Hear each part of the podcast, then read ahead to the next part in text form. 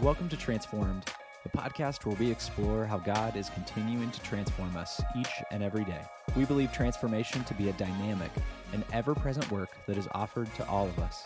In his letter to the Roman church, Paul tells them, Do not be conformed to this world, but be transformed by the renewing of your minds, so that you may discern what is the will of God, what is good and acceptable and perfect. So, would we today open our minds to the possibilities that God envisions for us, our communities, and our world?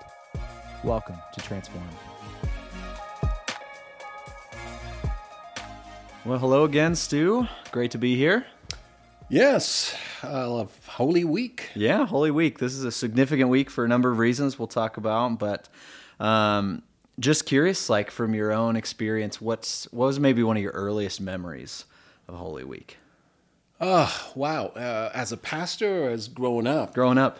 You know, growing up, we didn't really do Holy Week uh, very intentionally. We had a Good Friday service and we had Easter Sunday.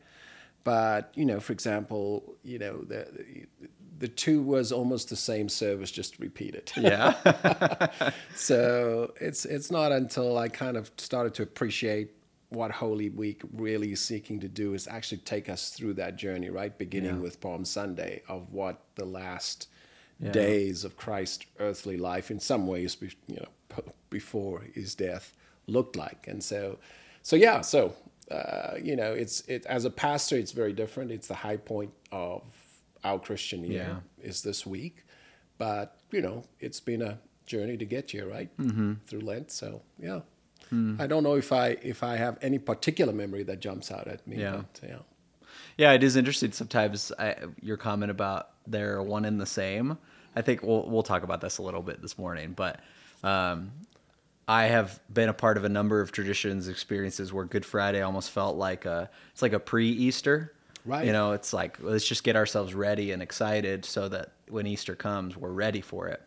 But I, I think, as you mentioned, I mean, Holy Week. You know, for those listening that don't know, Holy Week starts with Palm Sunday, which we had this last Sunday, and man, that that, Mm-hmm. That was parade, fun. That parade did not disappoint. It was awesome. Yeah, yeah, if you missed if you missed Sunday service, go online, go to our YouTube channel or website, and Yeah. and, and just watch that service. Yeah. It was amazing. Yeah.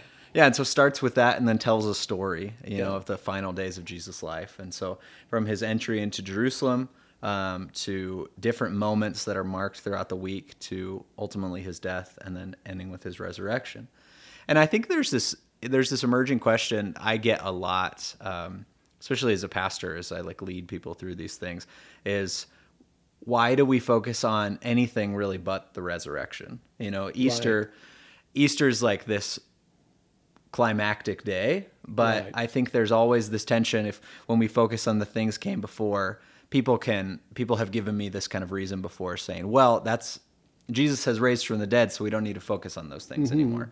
So I would maybe just ask, we'll read our text here in just a moment, but why do you think the whole story matters of Holy Week? I think because uh, because the incarnation. Oh, you know. Well, let's let's back. Yeah, up. what do you mean by that, Stu? yeah, yeah. Because you know the way in which God chooses to save us is to so identify with us through the person of Christ, uh, and the incarnation is kind of this the theological word we use to explain that God has become flesh. And the question is why, right? Like, and, and the why is really because God comes in such a way not only to relate to us, but to show us what it means to be truly human and to still please our Creator. And in identifying with us, uh, Christ identifies with the real experience of our lives, uh, the temptation narrative, you know, that he went through, uh, kind of gives us the sense that, yeah, he understands how, what it's like to deal with the pressures and the temptations that we encounter. But also, um, you know, the incarnation teaches us then that God understands death. Yeah. He understands loss. Um, he understands what that does to us. Um, and I think there's just, in, in a simple way, perhaps the incarnation helps us to understand that God has become like us in every way. And I think, I think, for that reason, we we stand in awe at a God who would give up uh, the power and the authority in some ways to become like us in order to show us Yeah. how we can live a, a life that is pleasing to the Father and trust that the Father will ultimately resurrect us. Yeah. You're not the best answer, but there you go. That's all I have for you. Yeah, it. I think that's good on a I- Tuesday. I, think that, um, yeah, the story of Jesus, you know, we, we recognize it as we profess it to be like historical account. Mm-hmm. Yet at the same time, this is more than just a story, Mm-hmm. but points towards a, a kind of base human experience. Mm-hmm. And I think that's often been my response to people when we when there's maybe and maybe more so in the traditions we've been a part of uh, an uncomfortableness with Holy Week, um, particularly in like more maybe evangelical Protestant traditions. We're we're not as familiar with some of these celebrations, but I think all the different markers in the week. So starting with Palm Sunday, it's an experience that Jesus had, but it also points to what you were saying, what it means to be truly human in the world. And so Palm Sunday being this invitation to humility, you know, amidst power.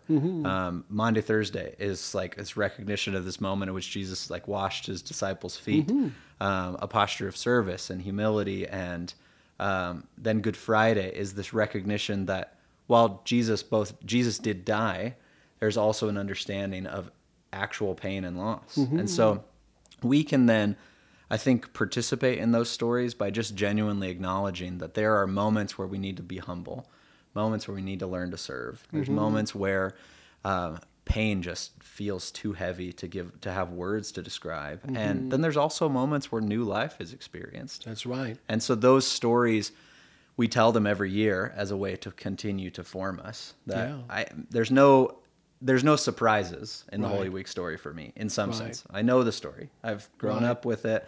Going into this week for our Good Friday service, as I'm like prepping for our reading of the Passion narrative, I'm like, oh, I know how the story ends. But at the same time, as I'm reading it, it's doing something to me because I'm remembering, oh, these were there were people that Jesus lived amongst that Mm-hmm. betrayed him, yet he still died for them. What Mm-hmm. does that teach me about what it means to be a human, uh, like in relation to other people around me? Right. There's people that betray me. Right. There's people that don't do justice uh, towards me, that hurt me, Right. um, that don't live up to the expectations that I might have for them. Yet at the same time, Jesus still loves those people, Mm-hmm. and and that invites me in some ways to my own sort of holy week, like Mm-hmm. that that the way I live my life might enact the Mm-hmm. the stories of Jesus. Yeah, no, true, absolutely. You you had a much better answer for, for that question. Yeah, I th- I think that uh, a few things is is maybe helpful to people who are or are not familiar with tradition, Christian tradition, in a positive or have a positive association with it. Some people are, you know, they they they they, you know, as you said, may come out of the evangelical movement, the church movement, and in some in some parts of the evangelical world, uh, things like this are not you know days like Maundy Thursday. Yeah. We probably should unpack what that means, or Yeah. you know Good Friday, or we use the word tenebrae service. All those things sound foreign, or but but really tradition here is trying to shape us towards walking with Christ to the cross, and then walking, you know, beyond the tomb into resurrection. And if it helps somebody listening today to kind of go, is there room for me to kind of expand or be shaped more by the story of Jesus? That's what the Christian calendar is about. Yeah. That's that's what we're trying to do at Skyview is we're trying to follow not the Hallmark calendar, Yeah. but kind of the, the life of Christ and the birth of the church. And this is kind of the high point for us as Christians. We culminate on Resurrection Sunday, but not without learning how to work to follow Jesus. So, so if discipleship in Matthew's gospel in mm-hmm. particular is about following, then we have to follow him all the way, right? Through the desert, temptation, and wilderness, Yeah. all the way to Golgotha and then beyond. And so maybe it helps some folks just to realize that these things that might feel weird or strange to them is actually deeply rooted in a in a perspective of discipleship that is Yeah. about following Jesus. Yeah. you know, and, and so on. So yeah. Yeah. Okay. An author we talk about a lot is James Smith. Um, a book he talks about the, the habit forming. Right. Because his habits are, um, he uses this phrase, they're caught, not taught. Mm-hmm. So in some ways to talk about the process of discipleship that we're really, we're overly cerebral, maybe in the way that we think about how we form ourselves. So, Mm-hmm. you know, to unpack that a little bit, we, when we followed, we decide to follow Jesus, we say, well, it's it's about me primarily knowing things, and so I'm going to read more. I'm going to listen to good sermons. I'm going to like attend a good Bible study, and then I will be. Therefore, I'll be closer to Jesus. Mm-hmm. James Smith would argue the alternate that instead the way like that the cerebral matters, but the way that we're formed to be more like Jesus is actually in the way we experience things. Mm-hmm. And so when we hear these stories, they should be like we should allow them to do something to us. Mm-hmm. So even as I was reading this week, you know, last week for our Good Friday service, we read through we read through the Passion narrative every year, and we read through John's Gospel. This year, we're reading through Matthew's account. And in Matthew's account, there's a particular emphasis on um, Peter and Judas mm-hmm. and both of their stories. Mm-hmm. Stories that, like, even growing up, probably kind of ignored because I'd rather identify with Jesus. But these two men stand as as witnesses to both the faithfulness and unfaithfulness that a disciple can can embody. Mm-hmm. And so as I was reading through this story, like even just in my office by myself, Judas's story was doing something to me that I didn't mm-hmm. know how to describe because it told a story of somebody who I could tell genuinely wanted to follow Jesus mm-hmm. and yet was caught up in something bigger than himself uh, mm-hmm. and made decisions counter to the ways of Jesus but at the same time shows deep remorse for this. Like so this story where he goes back and he throws these silver coins back at their feet and says I don't want that anymore and then ultimately would end in Judas suicide that mm-hmm. like that story is it was doing something to me because it was bringing up all these memories of regret times in my life where i where i did things probably knowing the ramifications they would have but but pushing those to the side. Mm-hmm. And then this moment of facing like the consequences of my actions and just mm-hmm. throwing like this thing that felt valuable that i gained all of a sudden feeling cheap and meaningless. Right. and that's the i think that's the way that i describe this sort of tradition to people is that it it can feel stale to some. You know they say well you just you tell the same story every year. Like yeah i tell the same story every year because it's so rich and does something to me um, that i can't quite explain or describe. And so as we sit you know we'll sit here this week um, for our good friday service we do what's called a tenebrae service it's really just tenebrae is just a fancy latin word for shadows and so it just means a service of darkness. And something i was exposed to when i was um, in university and kind of a, a service that um, centers around the passion narrative has a lot of light when you walk in and then is interspersed with song and poetry and different things. As the service goes on candles become extinguished and culminating in the extinguishing of the christ candle. And there's something about that service that I can't say is enjoyable or good, but it's so incredibly meaningful to me every single year. Why do you think that is, though? Is is it because of the honesty of it? Like, does does a service that culminates with what historically could be could be considered to be failure of a Yeah. movement, Yeah, the, that's the death of a Yeah. Messiah, right? Um, yeah, well, I mean, I, I want to push you a little bit. You Hmm. Yeah. always ask hard questions, but why? Why? Why you can ask you? hard questions yeah. of me. Yeah. I yeah, that's a great question. I I think because it feels yeah, it feels honest. Mm-hmm. You use that word, honest in the sense that it puts it all out there. Um, there's nothing. While it is a while it is service of darkness, there's nothing hidden in some ways because the darkness is brought to the surface. And so in those in that service I always am confronted with the things that I would rather ignore. I don't like darkness a lot. I mean I I love the sun. We're like just loving the fact that the sun is staying up longer and longer every day.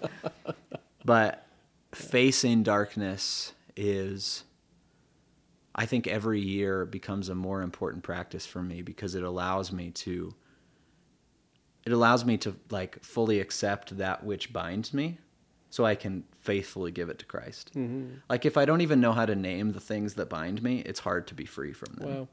And so in a in a service such as this, as I watch the candle essentially suffocate, like it's an incredibly emotional experience. Um yeah, I, I I'm brought to this place that just says I've let I've let this darkness consume me and I don't want to anymore.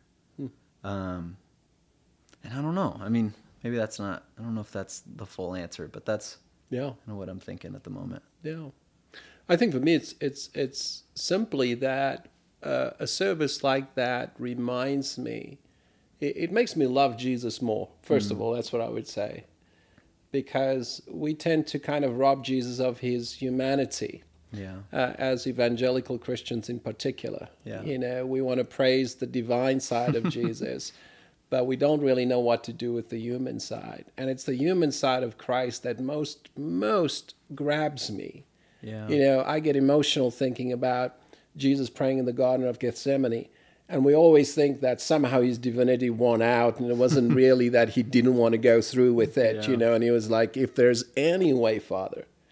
And so for me, Good Friday feels like this reminder that Christ willingly gave himself uh, in obedience to the Father.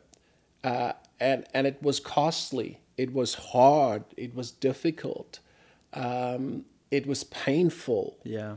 Um, people don't enjoy watching the Passion of the Christ, which is now I don't know how old that is, but you know, uh, and I think primarily part of it is is because it forces us to to to look at Jesus through a human lens. Yeah.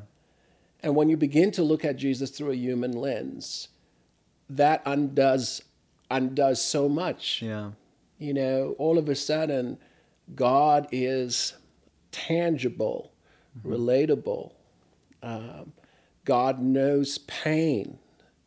And, and I'm getting a little bit more theological Yeah. here, but do you know what I mean? So, Yeah. so for me, a Good Friday service is one of the most important services because it brings me to the foot of the cross of a man who gave his life willingly in submission to the Father, trusting Yeah. in the Father's resurrecting power. Mm-hmm. Yeah. I mean, and to push a little deeper, I get myself into trouble with this one, but I think it probably reveals. I, I remember a conversation I had with a parishioner once in a previous ministry assignment, and uh, I mean, she genuinely loved the Lord, wanted to understand, and wanted mm-hmm. to wanted to follow Jesus faithfully. But after a Good Friday service, was just yeah, really, I think troubled by the fact that there was emphasis put on Christ's death because she mm-hmm. knew, well, Christ was raised from the dead. Right. And w- it reminded me of this story last week when we were talking about um, the people that like we're praising Jesus as he's riding into the city, trying to like praise him into the kind of Messiah they wanted him to be. And in some ways, I think that's the way we would rather tell the story. In more probably in the Western world um, than than other parts of the world, because deep down, I think there's just this desire to have control. And so we want we want Jesus to be a kind of Jesus that controls the world into the way that we think it needs to be.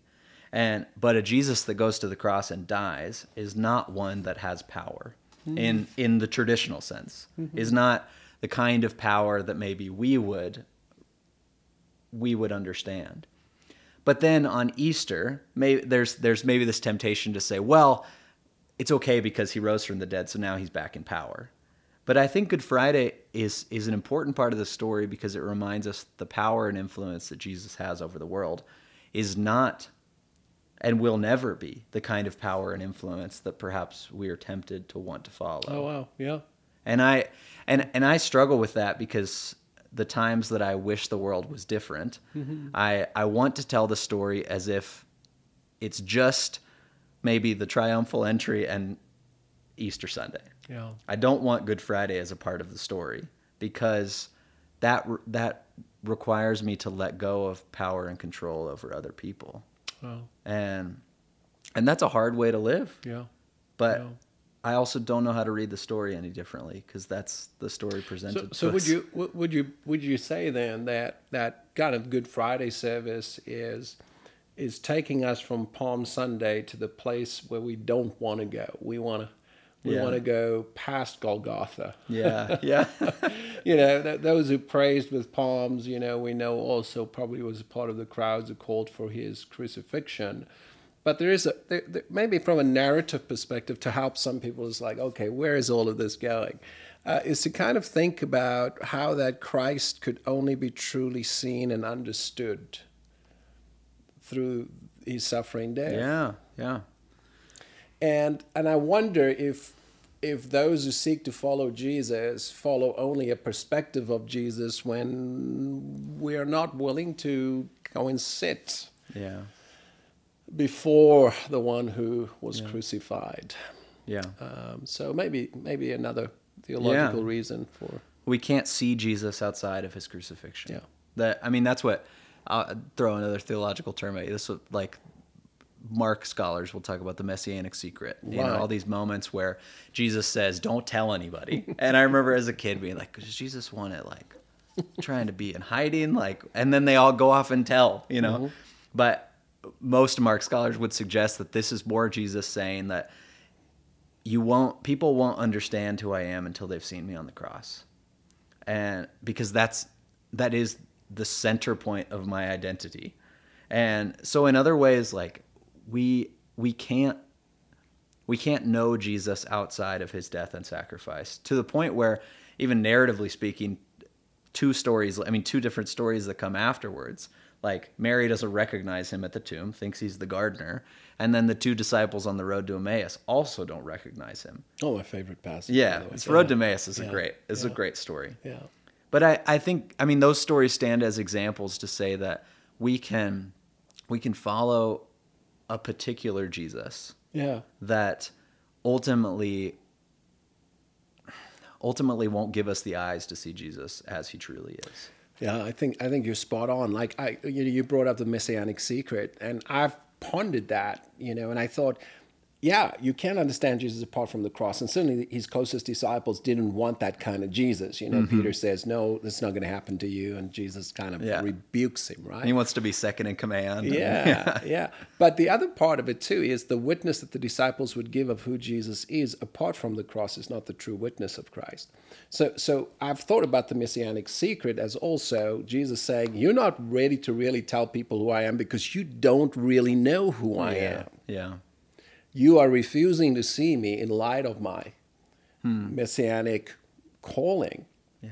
which is not you know the victory that you you you you, envision but the cross mm-hmm. and i and i wonder if if our christian witness is not rooted fully in the cross and resurrection Yeah. whether when we present god in our world when we present christ in our world if our representation of christ hmm. Is actually not complete Yeah. Um, hmm. There's a lot of hurting people in our world. You know, a lot of people who are living Yeah. lives that are broken and shattered, experience loss. I think the Christian witness, rooted in an understanding of the sacrificial death of Christ, says that there's a God who not only understands that pain, but has gone there Yeah. and, yes, has been victorious over it. Yeah. Uh, but what a powerful witness of who Jesus is to see him in that way and to represent him in that way. Yeah. I think our Christian witness is then one of such honesty because pain is hard and loss and death and all of those things. And, Yeah. and sometimes I don't know, like I think that we lose the power of our witness when we actually don't stop at the cross. Yeah. So I think resurrection then feels cheap Yeah. if we don't honestly face things like Good Friday. Yeah. like we can come into an Easter Sunday. I mean, some would maybe say like one of the most exciting Sundays of the year. Like there's not just because we often put our best foot forward, the church is extra clean, you know, we get like lots of visitors on that day. But it you can come into those moments and feel like and I've heard I've heard friends honestly say this of church services like that say it just I don't feel like anybody understands mm-hmm. you know, we go into those moments as if all the pain just melts away. Mm-hmm. If we just kept our eyes on Jesus, mm-hmm. then it wouldn't hurt. And I think that's such a, I mean, not only does that do a disservice to what the crucifixion has to offer, it does a disservice of what the resurrection has to offer too. So, I mean, then maybe pivoting our conversation towards Easter Sunday. So mm-hmm. we'll have journeyed, I hope. Mm-hmm. I think we've journeyed well through this Lenten season. Mm-hmm. Um, and I hope our Good Friday service is as meaningful as I know it can be. But then what does Easter Sunday have to offer us in light of all these things that we will have gone through these last seven weeks of Lent? You know, it's it's uh, yeah, that's a great question. I, w- I would say this, and I'm just thinking about which text to preach on because Yeah. there's two. But You don't always have it decided. no, I don't. And and it's a John text and there's the Matthew text. But one of the things that happens before the crucifixion is that the disciples seem to kind of um, fail, you know, Yeah. in, in their following. And post resurrection, the first thing Jesus starts doing is to pursue his disciples, to get close to them.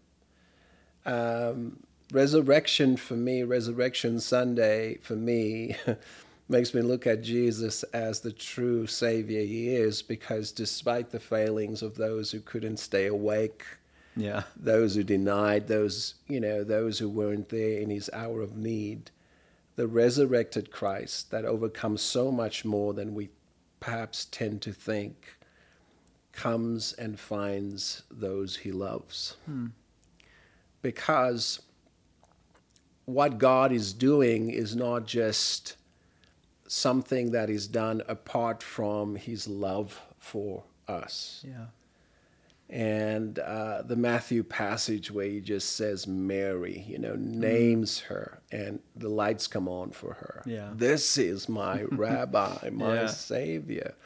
I think resurrection for me, Sunday for me, has to feel more personal than perhaps I've made it before. It is that the Christ that overcomes Satan, sin, and death does it for me, for Ryan, Yeah. and for our world. Yeah. And yeah. Maybe maybe maybe succinctly put, resurrection is about the God who comes to who has come as an incarnate son and then makes himself available to us post resurrection by his spirit because he's always desired to be with his Yeah. creation. Yeah.